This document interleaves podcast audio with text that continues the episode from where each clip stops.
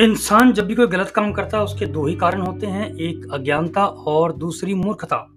और दोनों स्थितियों में कुदरत द्वारा उसे निर्धारित सजा का हकदार माना जाता है। लेकिन दोनों स्थितियों में अंतर समझना बहुत ज़रूरी है। आइए एक उदाहरण से समझते हैं।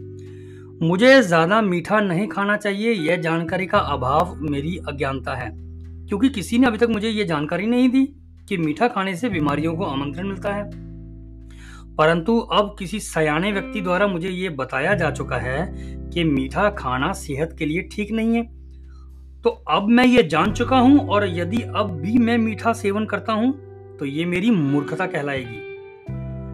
तो अज्ञानता में किया गया काम गलती कहलाता है, लेकिन मूर्खता में किया गया काम जुर्म कहलाता है। और हाँ गलती केवल पहली बार ही मानी जाएगी, अगली बार वह जुर्म ही माना जाएगा। एपिसोड सुनने के लिए धन्यवाद नमस्कार।